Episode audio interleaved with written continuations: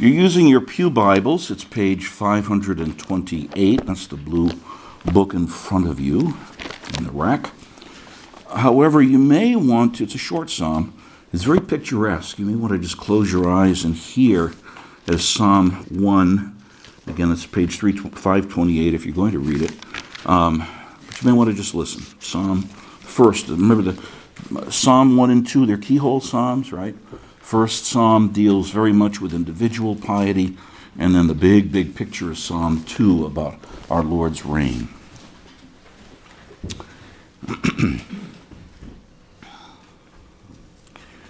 Blessed, that is, under the smile of God, is the man who walks not in the counsel of the wicked, nor stands in the way of sinners, nor sits in the seat of scoffers.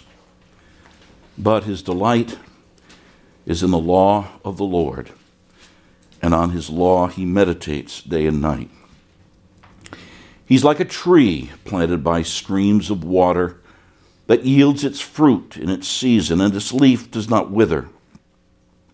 In all that he does, he prospers. The wicked are not so, but are like chaff that the wind drives away. And therefore, the wicked will not stand in the judgment, nor sinners in the congregation of the righteous. For the Lord knows the way of the righteous, but the way of the wicked will perish. Colossians 3 and verses 1 to 17. This is page 1169 and following in your Pew Bibles.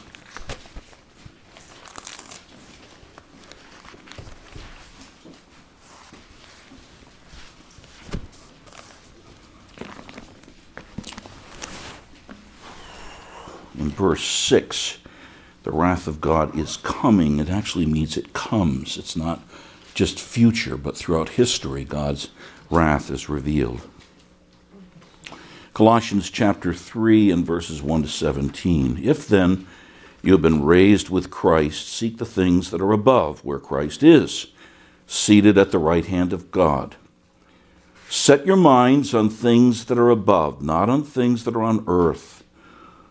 For you have died and your life is hidden with Christ in God. When Christ, who is your life, appears, then you also will appear with him in glory. Put to death, therefore, what is earthly in you sexual immorality, impurity, passion, evil desire, and covetousness, which is idolatry. On account of these things, the wrath of God comes.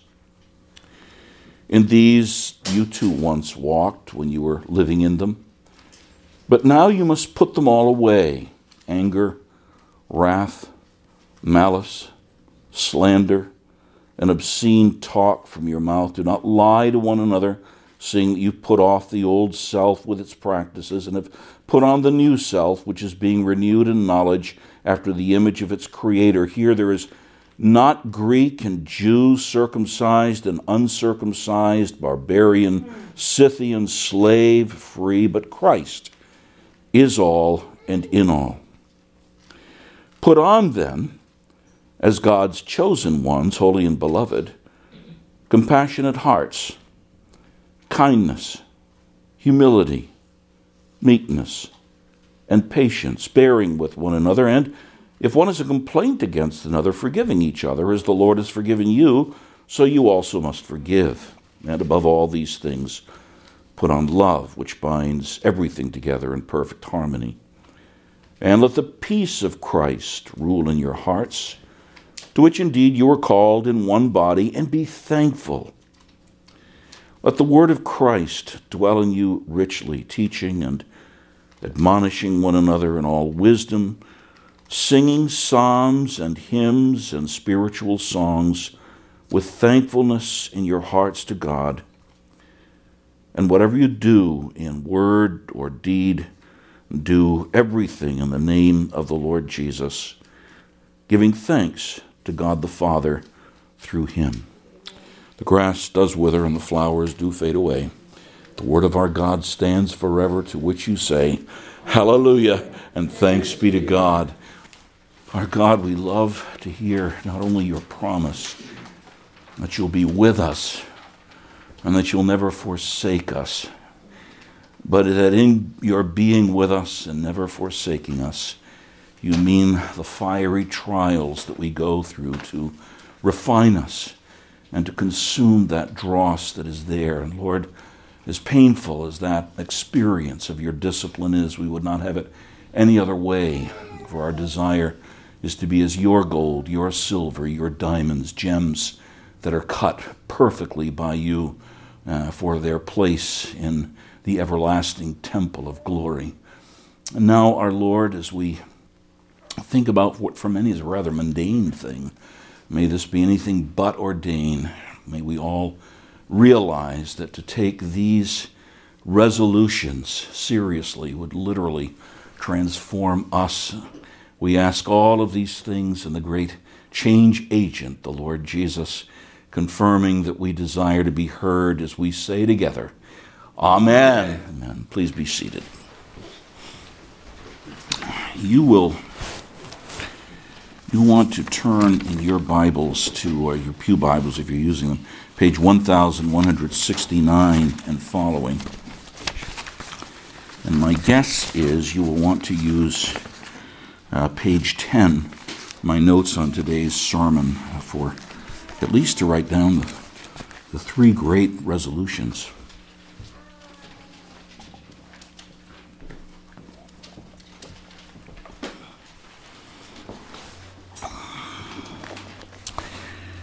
I'm one of these people who loves New Year's resolutions. And I know you hear it all the time, yeah, but we don't keep them.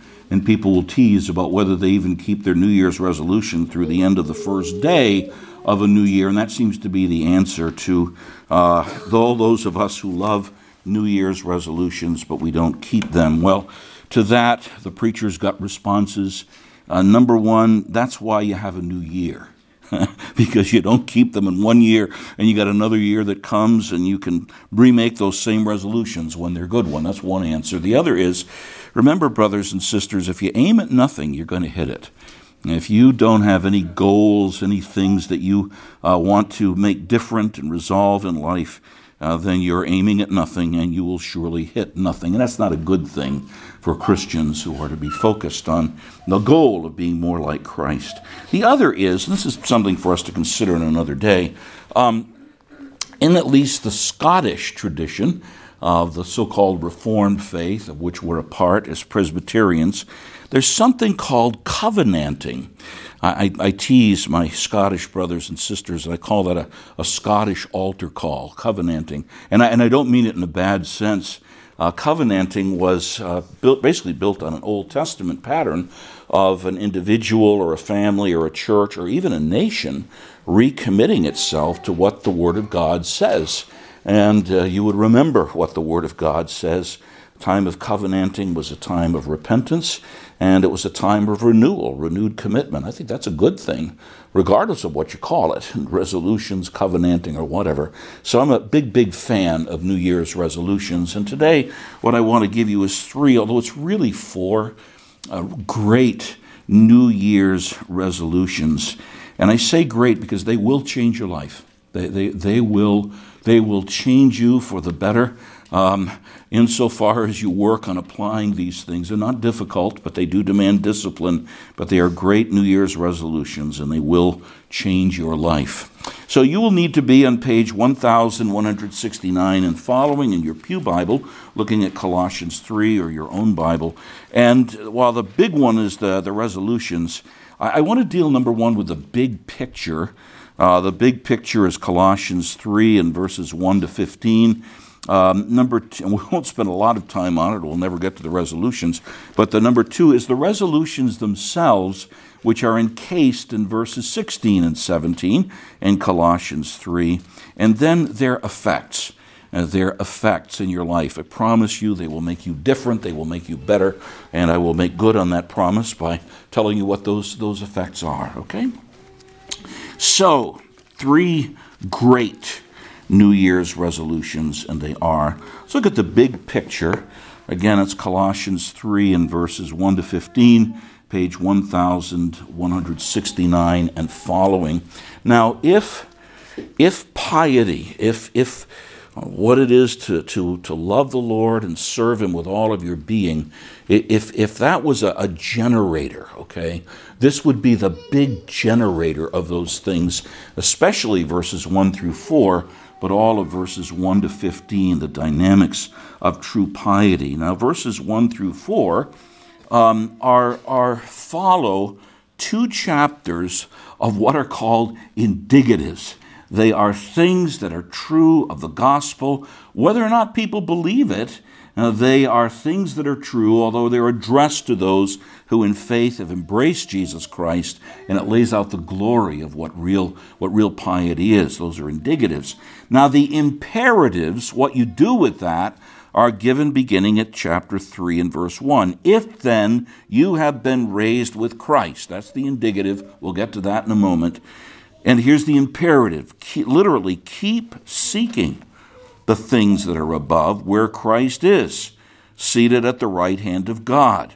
Imperative, keep setting your minds on things that are above, not on the things that are on earth. Here's the indicative again for you have died, and your life is hidden with Christ in God.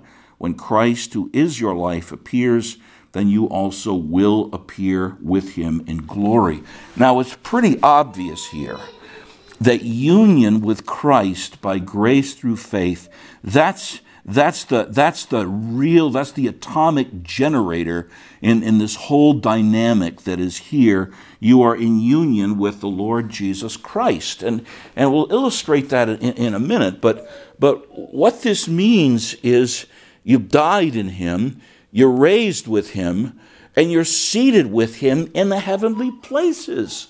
You are literally one flesh with him, the scriptures say. But that is really a difficult concept to grasp because we are right here. And, and so let me, let me give you a little, a little illustration that may help you grasp what it is that you've died with Christ, you've been raised with Christ, you're seated with Christ.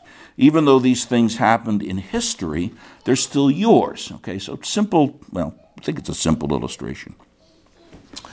When I was born, what do I do with this watch that keeps talking to me? Sorry you don't understand. I'm concerned they understand. um, when I was born in 1951, I was born as an American citizen. Now, I didn't, I didn't know what that meant. In fact, you didn't know very much when you were born, except to cry and be hungry. But, but I was born as an American citizen.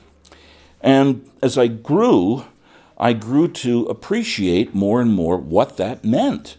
Uh, what were the historical things that made that? The, the American Revolution, uh, the war between the states, World War I, World War II, and then as you go on, the Spanish American War, and all the different things, the economic upturns and downturns, all, the presidencies, we've had all of those things that, that were part of our, of our nation's formation and development in which people were active. That, that was my history.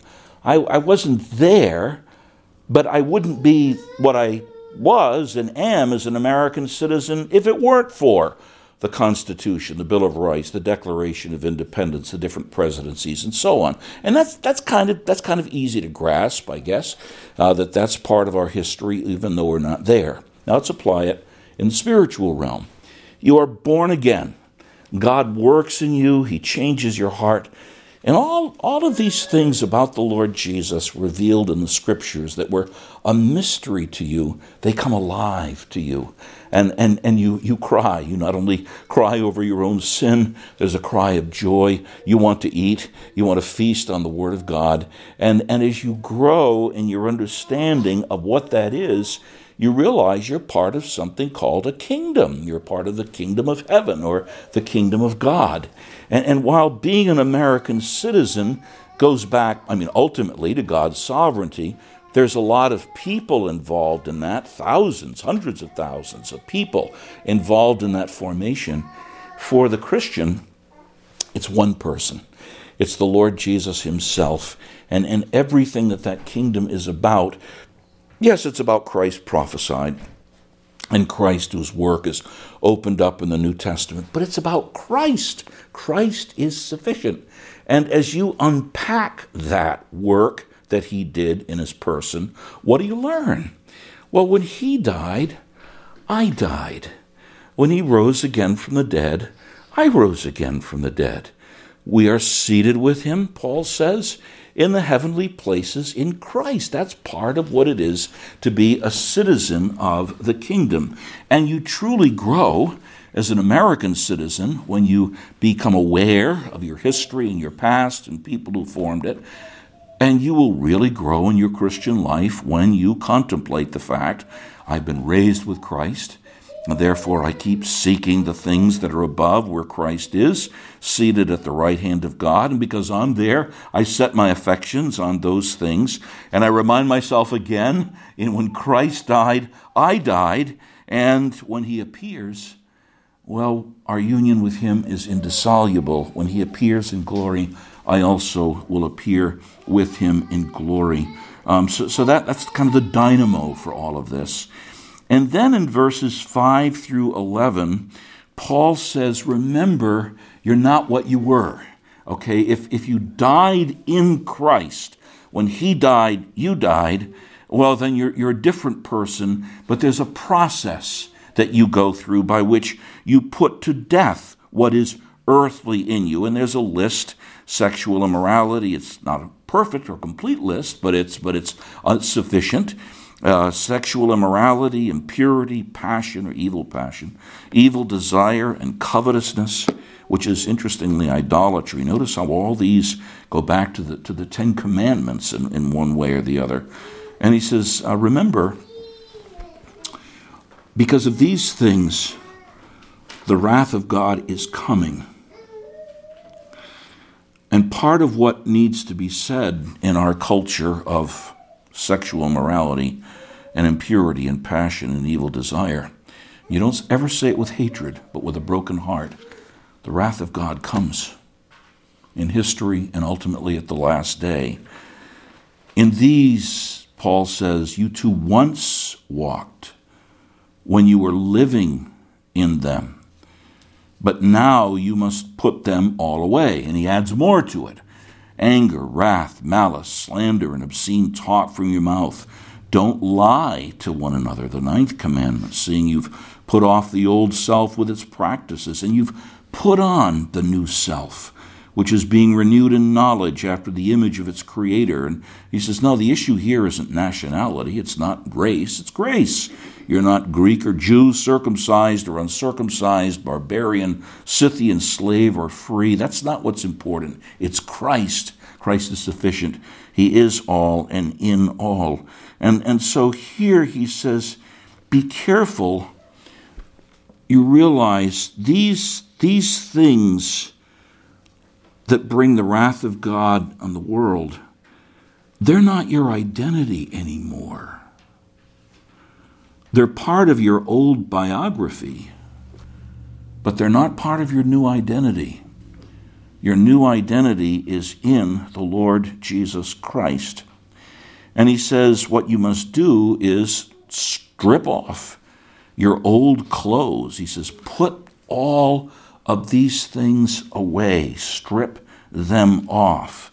Uh, they're, they're not part of what you are meant to be. I remember vividly I can still almost smell it. One summer, when I was working with a gospel team in the Midwest, and when we had a little break, we would stay at the home of a of a relatively elderly couple, and they were farmers, and so we would help out. And um, did not knowing what we were going to get into on a farm, because most of us were city kind of guys. And one afternoon, we needed to shovel chicken manure um, there's something particularly odious about chicken manure. If it's cow manure, you can or horse manure, you can kind of miss it. Chicken manure, you can't, especially when you're shoveling it. And after a couple of hours of this, this stuff is is a part of you the chaff, the manure itself, and the dirt, and whatever else. And all you wanted to do was go in and get a shower and put on new clothes. Okay? And now the chicken manure is not part of us. You wash it all off and you put on new clothes. That's what Paul says. The things of your old nature, you put them off, you strip them off, take them away, and you and you and we'll, the other positive part we'll get to in a moment. Now, why do I emphasize these things? Uh, Paul says that they're not part of your old identity they are part of your old identity, but they're not part of your new. They're part of your old biography, but not your new identity. Uh, brothers and sisters, one of the very pernicious things that's happening, and it's very commonplace among evangelical religion in the United States, is this. People will say, I'm a gay Christian. I am an alcoholic Christian. I, I am a pornography addicted Christian.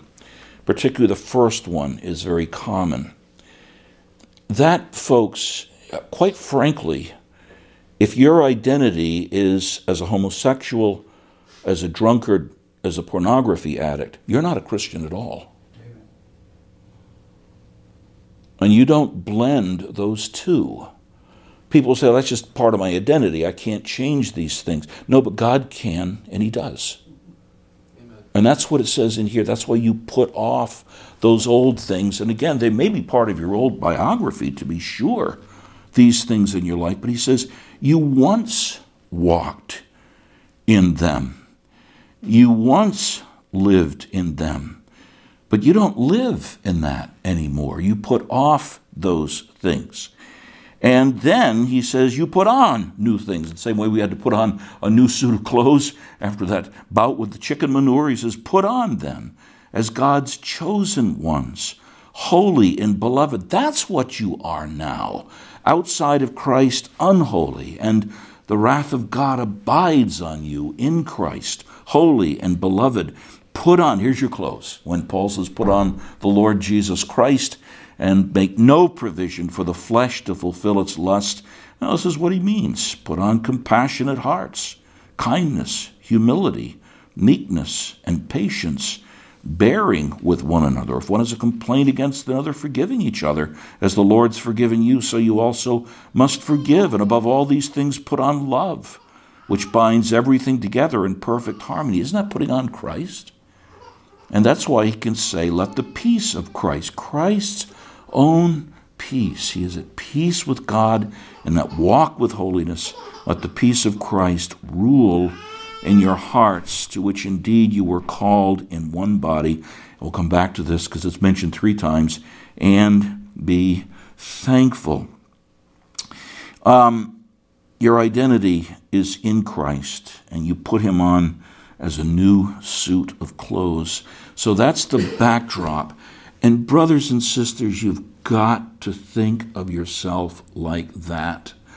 I believe in Christ. I trust in Christ. Chapters 1 and 2 emphasize that I'm one with Christ. Well, Christ didn't begin to exist when you were converted.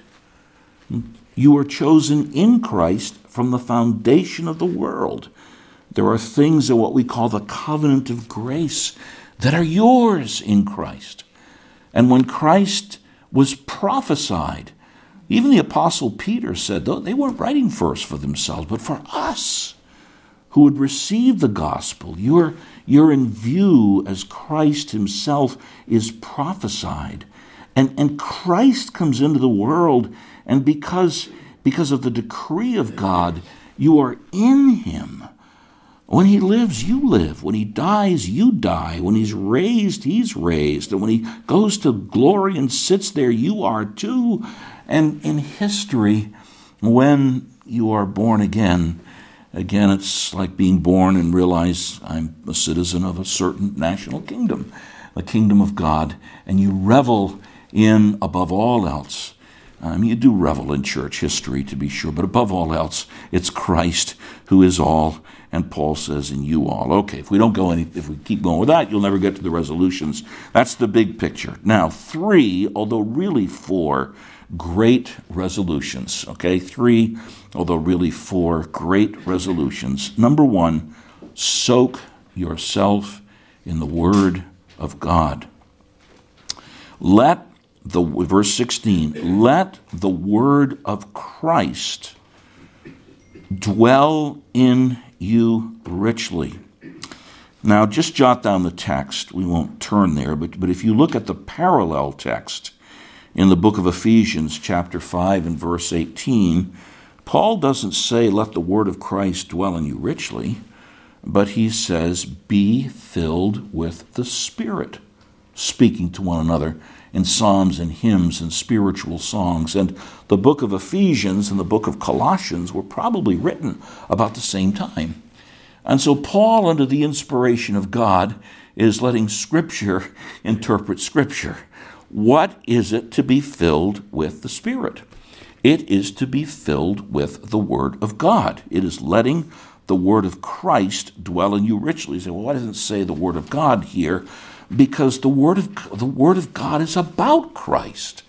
Handel's Messiah. Isn't it glorious the way those prophecies are put together?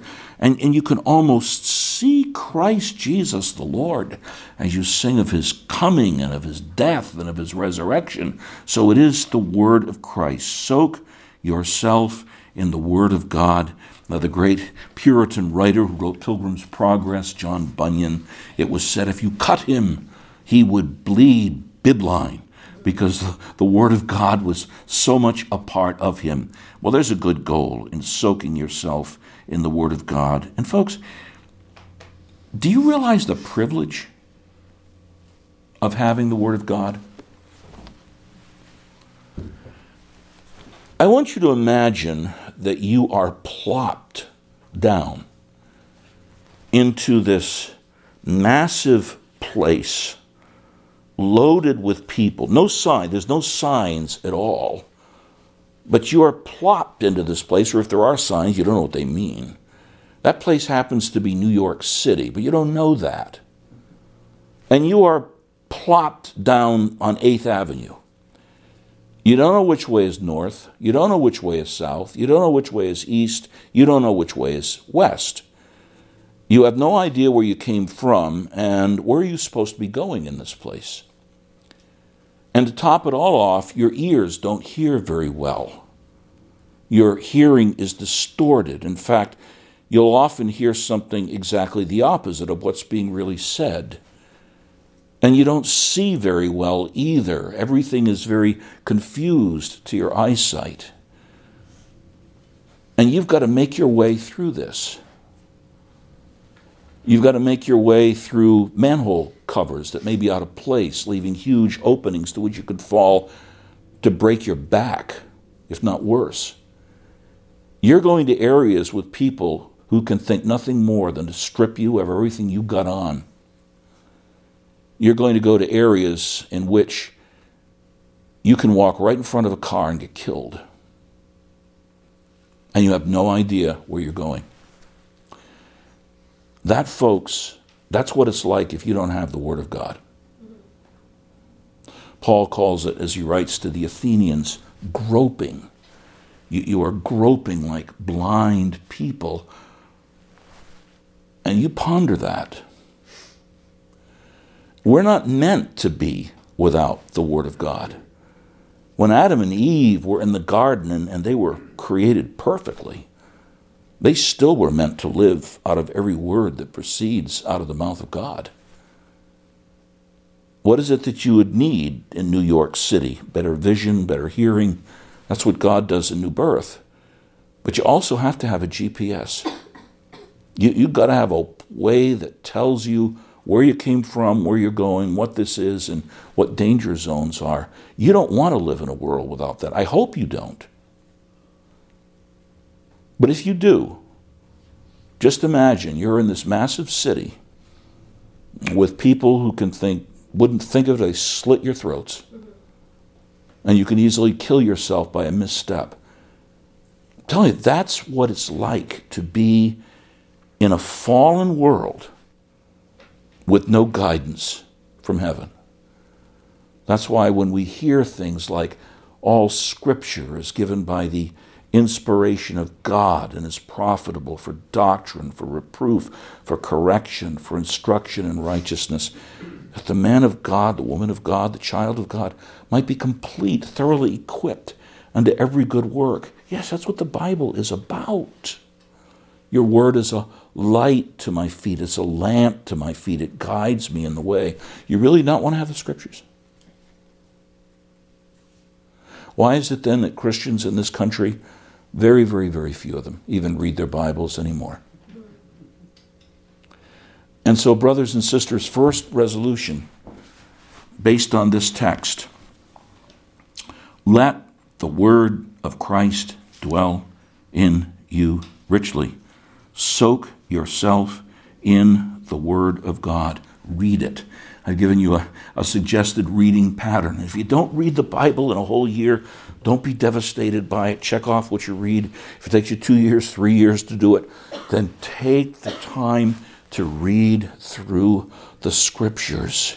Read them. And if you're getting a little bit weary when you're in the middle of the book of Leviticus, um, and you don't have something good like the Gospel Transformation Bible to help you make your way through that, then start reading the Gospels. And if you feel like you're just taking in too much when you're reading a couple chapters a day, just read a chapter a day or even a small portion a day and chew on it. Don't just read the Word of God, meditate on it, chew on it. Uh, Psalm chapter 1 Blessed is he who meditates on the law of God day and night. It's like a cow chewing its cud and getting more and more nutrition out of it all of the time, reading the scriptures, meditating on the scriptures, listening to the scriptures. You're in the car a lot. I must pray for you more than I do, but Lord, you're in the car a lot. Or you, you're home and you're doing the dishes and you're just, it's quiet There's something else. We'll come to the second resolution for that. But to listen to the Word of God so that it becomes a part of you. Remember, you profess to be a Christian. Jesus as the model in whose steps we walk. Man does not live by bread alone, but by every word that proceeds out of the mouth of God and the devil comes and he can use Scripture himself.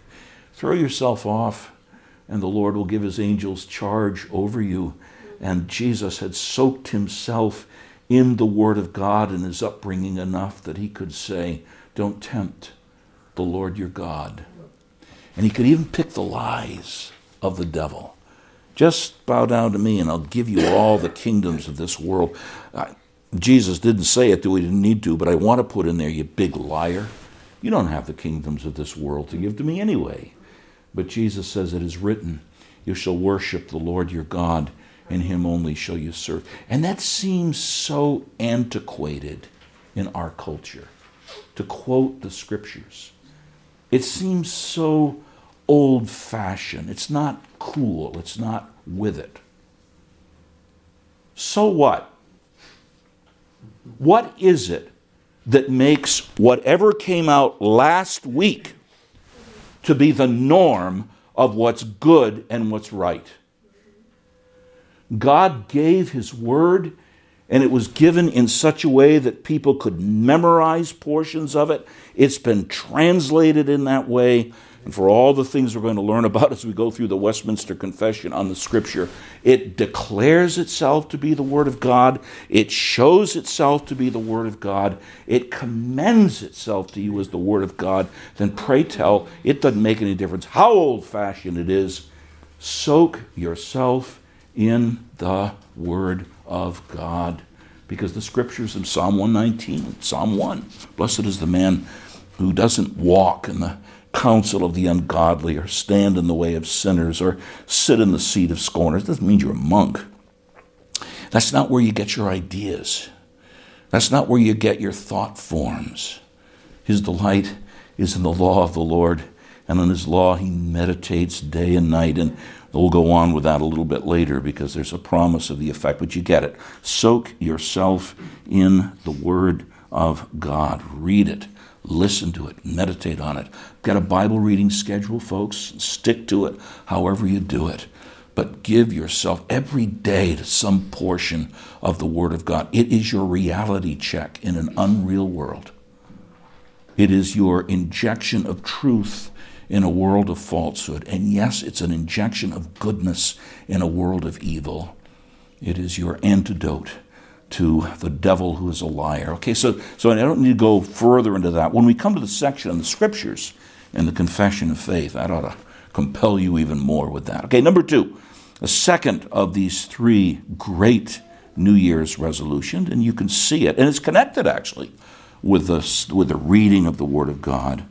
Sing the best things.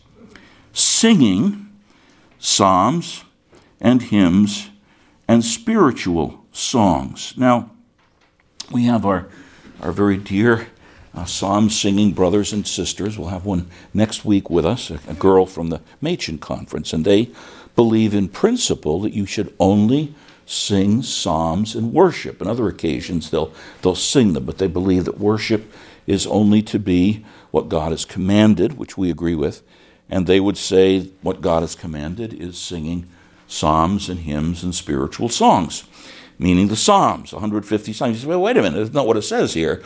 It says psalms and hymns and spiritual songs, and they would say, ah, but when you look at the 150 psalms, there are descriptions of each, and those descriptions, some are called psalms, some are called hymns, and some are called spiritual songs. And so they make a case, I don't agree with the case, but they make the case that this is speaking only of Psalms. Um, now, the other view, which is the one that I would hold, is with the coming of the New Testament. You're, you're not, the Psalms are shadows. They're they're shadows of the Christ who'd come. Well, you sing in the light. And, and as the New Testament opens, you have Mary's Magnificat, which is a song. You have a, the song of Zechariah. Uh, you have, you have uh, Elizabeth's song as well. With the, these were all things that were made to be sung. You have the song of Moses and of, of the Lamb. The Philippians two text we heard may well have been a hymn as well as a confession. So, so what we say is, well, when Christ has come, uh, there will be not just the Old Testament psalms, uh, but there will be spiritual songs, songs that the Holy Spirit Himself inspired in the first century before the scriptures were done, and now we would say songs that are in accord with the Word of God. It being filled with the Spirit is to have the Word of God dwell in you richly. Then, if a hymn has the Word of God dwelling in it richly, well, then it's a song of the Spirit, right? And that would be the argument that most of us, and particularly the Orthodox Presbyterian Church, would make. But I'm simply putting it for that second resolution sing the best things. And, brothers and sisters, the Psalms are among the best things. It's one of the reasons why we have a Psalter hymnal. Now, we work to pick tunes that you can sing. But please don't write off the Psalms because they're not in your tradition. Because the Psalms are in your tradition. Uh, years ago, we had a, a very dear man in Franklin Square, and he could be a little bit of a nudge, but you know, after you've been a pastor in OPC for a while and in New York, you can become a nudge too. And so he wanted to come into church membership. He said, But, but Pastor Shishko, I want to speak with you about some things. I said, Fine, let's go to lunch. We went to lunch and chatted, and he says, Now, he says, I want you to know I really love to sing the old hymns. And oh, I said, Well, I do too. Um, and he says, Yeah. And he mentioned the names of some of the, you know, Fanny Crosby and some others. And, and I said, Oh, I, I said, those aren't old enough for me. I, I love to sing the really old hymns. They're called the Psalms. And they are part of our tradition, folks. And they were meant to be sung. The thing is, how do you sing them? Jesus opened up in Moses and the prophets and the Psalms all the things concerning himself. Jesus is that blessed man of Psalm chapter 1. He's the only one who perfectly walked in the law of the Lord. he would have had his teeth cut on that psalm. Psalm 2, he is the king who's given all authority in heaven and on earth. Psalm 119, he is the Word made flesh. And, and, and you don't have to do gymnastics with this. Uh, some of the Psalms speak more specifically of you, some of the Psalms with confession of sin. Jesus never sinned, but he became sin for us. And when you think about the Psalms and you singing them in Him, wow, boy, that transforms everything. And the rich doctrinal hymns as well. And there are many contemporary hymns. Please don't write off any hymns that are full of the scriptures. We only use the Trinity hymnal. So what am I supposed to do? Stand up and clap? What about people who never heard of it? Do you sing those songs that either are the Word of God or that are full of the Word of God. And, and that's why we do stretch you here by trying to sing those things that don't focus, first of all, on your experience, although your experience is there, but on God and His greatness and on His glory. Okay, so, so sing the best things. Um, music, music, brothers and sisters, I hope this won't offend you in seminary. They used to quote Karl Barth, who was hardly orthodox in his theology, but he would say, Beer is the lubricant of theology, as you would enjoy a good cold glass of beer and discuss theology. Well, whether or not you like that, you should like this one. Music. Music is the lubrication of the soul. Music is that lubrication that will help cool you down when the crankcase of your heart is too hot and it's that lubrication that will help warm you when the engine of your soul is too cold. And we, early on in the Haven's life, we went through the book Sing by Keith and Kristen Getty. They have it's a magnificent little book. But, but some of the things they mention about why singing is so important, they point out it brings Sunday into the rest of the week. Please don't say, that I, am at the service for the preaching. You ought to be there for the whole thing, especially when we sing, so that those songs that are in your bulletin that you get most cases on Wednesday and Saturday, so they can become a part of your life. Not just on Sunday, but, but Monday through Saturday as well. They meet your need in every stage of life and hymns do, the Psalms do as well. The Psalms speak of joy. But Psalm 42, why are you cast down, O my soul? You ever get like that? That doesn't mean you're impious. It means you're being honest in a fallen world. Why are you cast down, O my soul? But it doesn't stop there. Hope in God, for I will yet praise him the help of my countenance and my God. Because at that point, the, the psalm is still pretty sad, and, and uh, he's not praising the Lord the way he should, but it'll come. And the Psalms, in particular, represent age, this different stage of life. This past week, I was a privilege to spend a few minutes with Kim's, Kim Emanuel's, now 96 year old mother.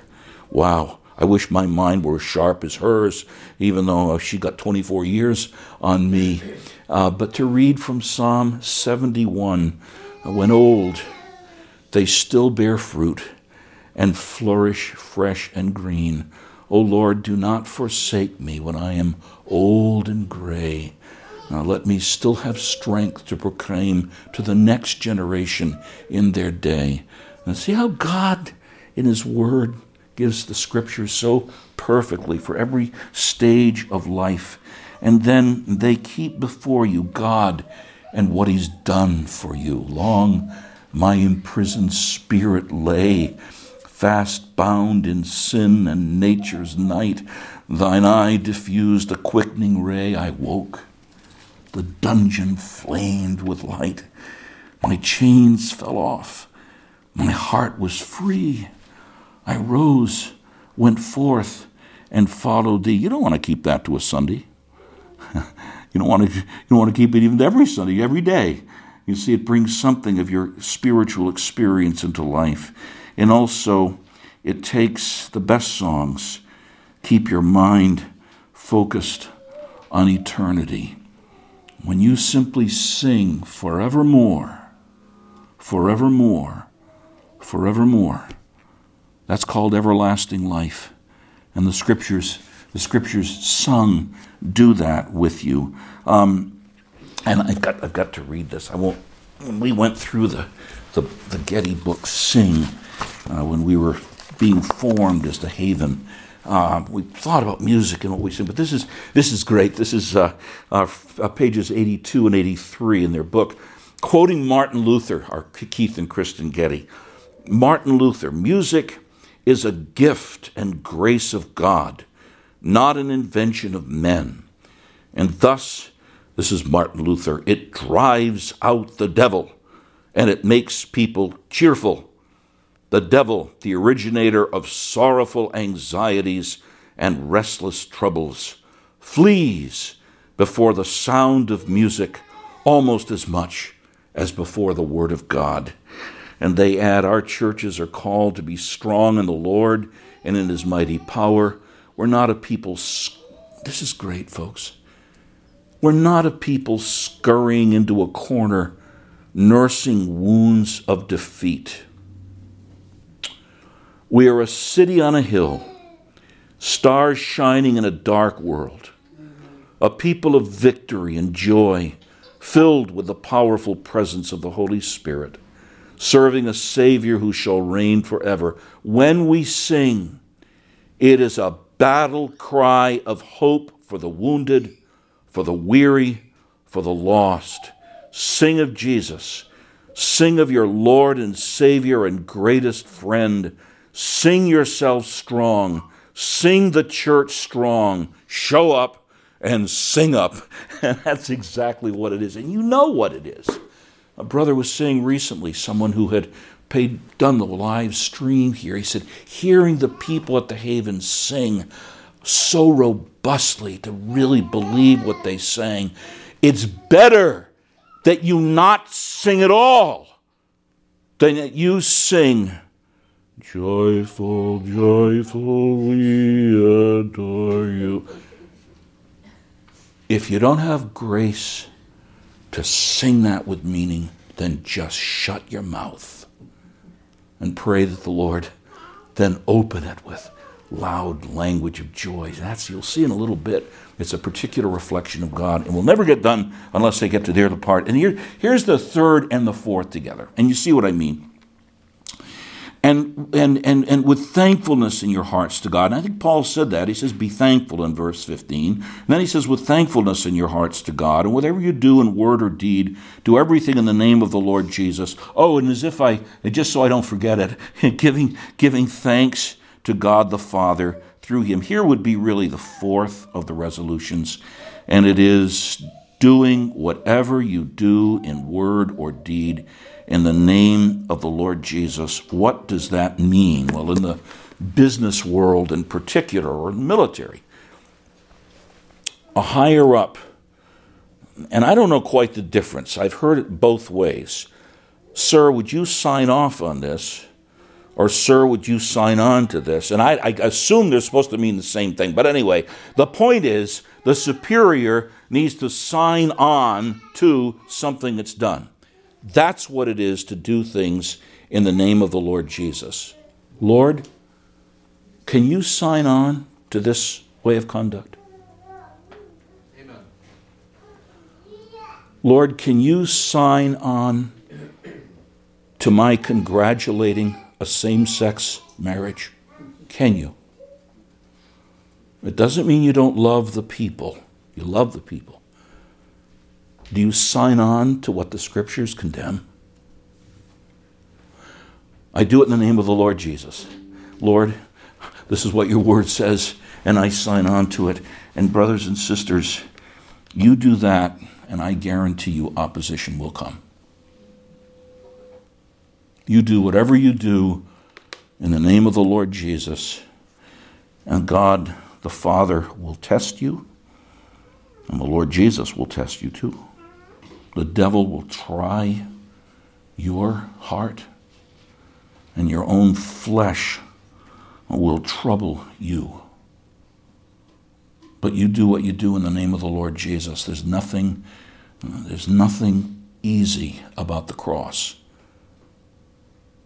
And again, folks, that's so much of modern evangelicalism. Jesus, Jesus, Jesus. But no real cross that you need to bear as well. But anyway, that's the, that's the fourth one. The third one is this, and it's so obvious because Paul says it three times. Your center of gravity, your default commitment, if you want, is be thankful to the Lord. And he says in verse 15, Oh, you're called to one body. Oh, and be sure you're thankful. And then in verse 16, you not only sing, but you sing with thankfulness in your hearts to the Lord. And then at the very end, giving thanks to God the Father through him. Give thanks to the Lord. And, and brothers and sisters, I'll, I'll apply this in a moment. I'll tell my favorite little story. I tried to find out where I first read it. I had to mem- remember it uh, from, from something I read in the past. But it's a, it's a cute little story about the Puritan Matthew Henry. And he was coming home one day and he was robbed. And uh, so he, he came home and, and he wrote in his journal why he was thankful.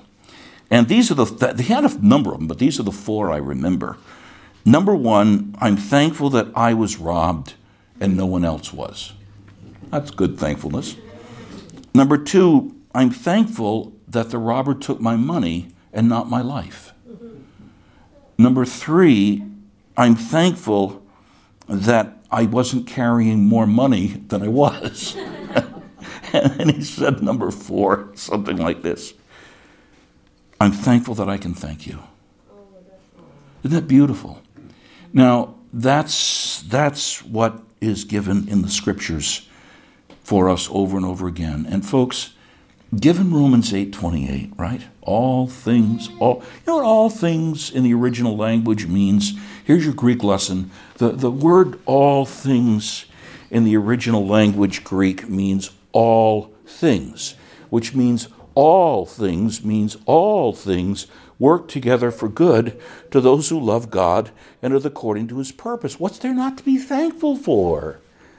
It doesn't mean it's easy, but it's good. Now, now let me give you the, some of the effects, and then we'll, we'll wrap all this up, okay?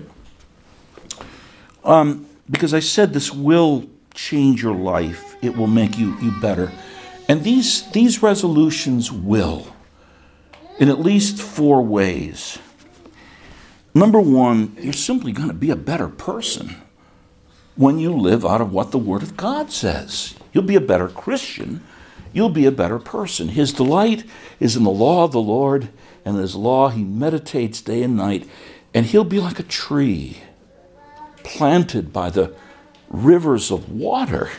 No drought here. And, and whatever he does, he'll prosper. Do you believe that? Even, even in raising children that are not faithfully following the Lord, in most cases you can see how even the borrowed capital of Christianity has produced honest and industrious young people. And that's a benefit to society. Well, this will make you better just to dwell up upon the Word of God. Again, Psalm 1, Psalm 119. Number two, you'll reflect God better. You know, how on earth do these resolutions help us reflect God better? Zephaniah. Yeah, Zephaniah is a, one of the minor prophets, and not Zechariah, Zephaniah. And uh, in, in chapter 3, listen to the way it begins and the way it ends, okay? Sing aloud O daughter of Zion. Shout, O Israel. Presbyterians, listen to this. Sing aloud. Shout, O Israel. Well, that doesn't sound very Presbyterian. It sounds like what the Word of God says.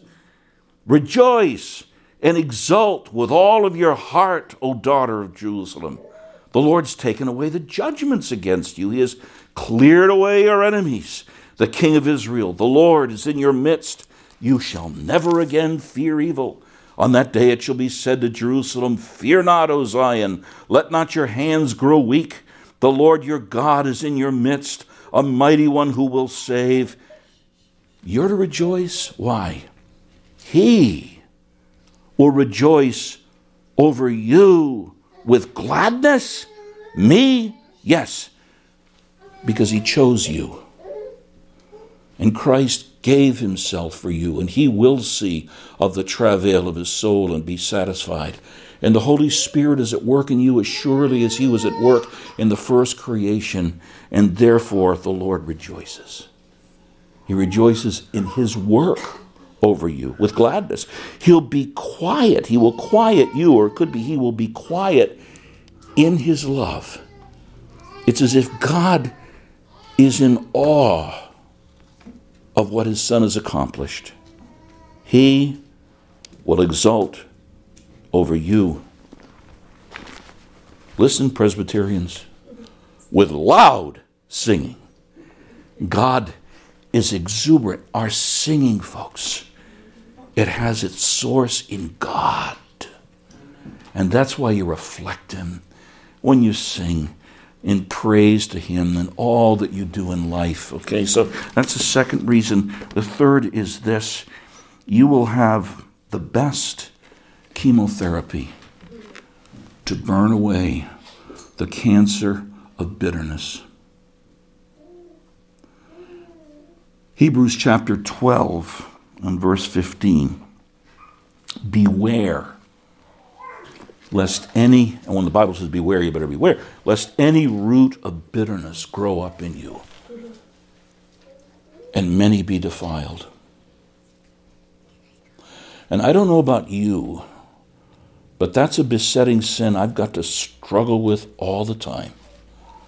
Because when you become bitter, it's like putting extra strength vinegar by the cupful in your glass of water. And it not only upsets your own stomach, but it upsets anybody who comes close to you and smells it. And thankfulness is the chemotherapy that burns away bitterness. Thankfulness in all things, folks. Practicing that, making, making that the replacement for carping criticism and malice and bitterness and anger and spite and private revenge. Lord, what am I thankful for you in this? And if you've got to take some time to think about it, do it, but be thankful. And then the last is this, and then we'll wrap it all up. You have Christ's own peace. Notice that in Colossians 2, that's, that's what begins, it's the transition from the longer material in verse 15, and let the peace of Christ rule in your hearts, to which indeed you are called in one body, and be thankful. What's the peace of Christ? It's Christ's own knowledge that all things are working out for his glory and the good of his people. And that's what you get from reading the Word of God, meditating on the Word of God, singing the Word of God, and being thankful. The peace, Christ's own peace, rules the way you think and the way you live. So I submit those to you as three great New Year's resolutions to work on. Again, soak yourself in the Word of God, sing the best things and have as your center of gravity always, always thankfulness, so that in your whole life you can say what we do sing periodically. Though great distress my soul befell, the Lord my God does all things well. To God, all praise and glory. Amen. Lord, make us to be a people in a fresh way a people given to your word, to memorize it, to meditate on it, to chew on it, to think about it, to speak about it with others, to be formed by it, to sing those things that the lubrication of our own soul in music, the greatest things of you yourself, and then and then our Lord, to be a people known for thankfulness, not in a thoughtless way. That's not real thankfulness, uh, but a well thought out thankfulness that you're turning every single thing to the honor of your name and to our good and to the good of others. We pray, our Father, that these and other godly resolutions will mark our lives as we go to a new year, as we go to a new day, as we go to a new month, until you take us to glory, when our resolutions will have passed and perfection will come. Amen. Amen. Amen.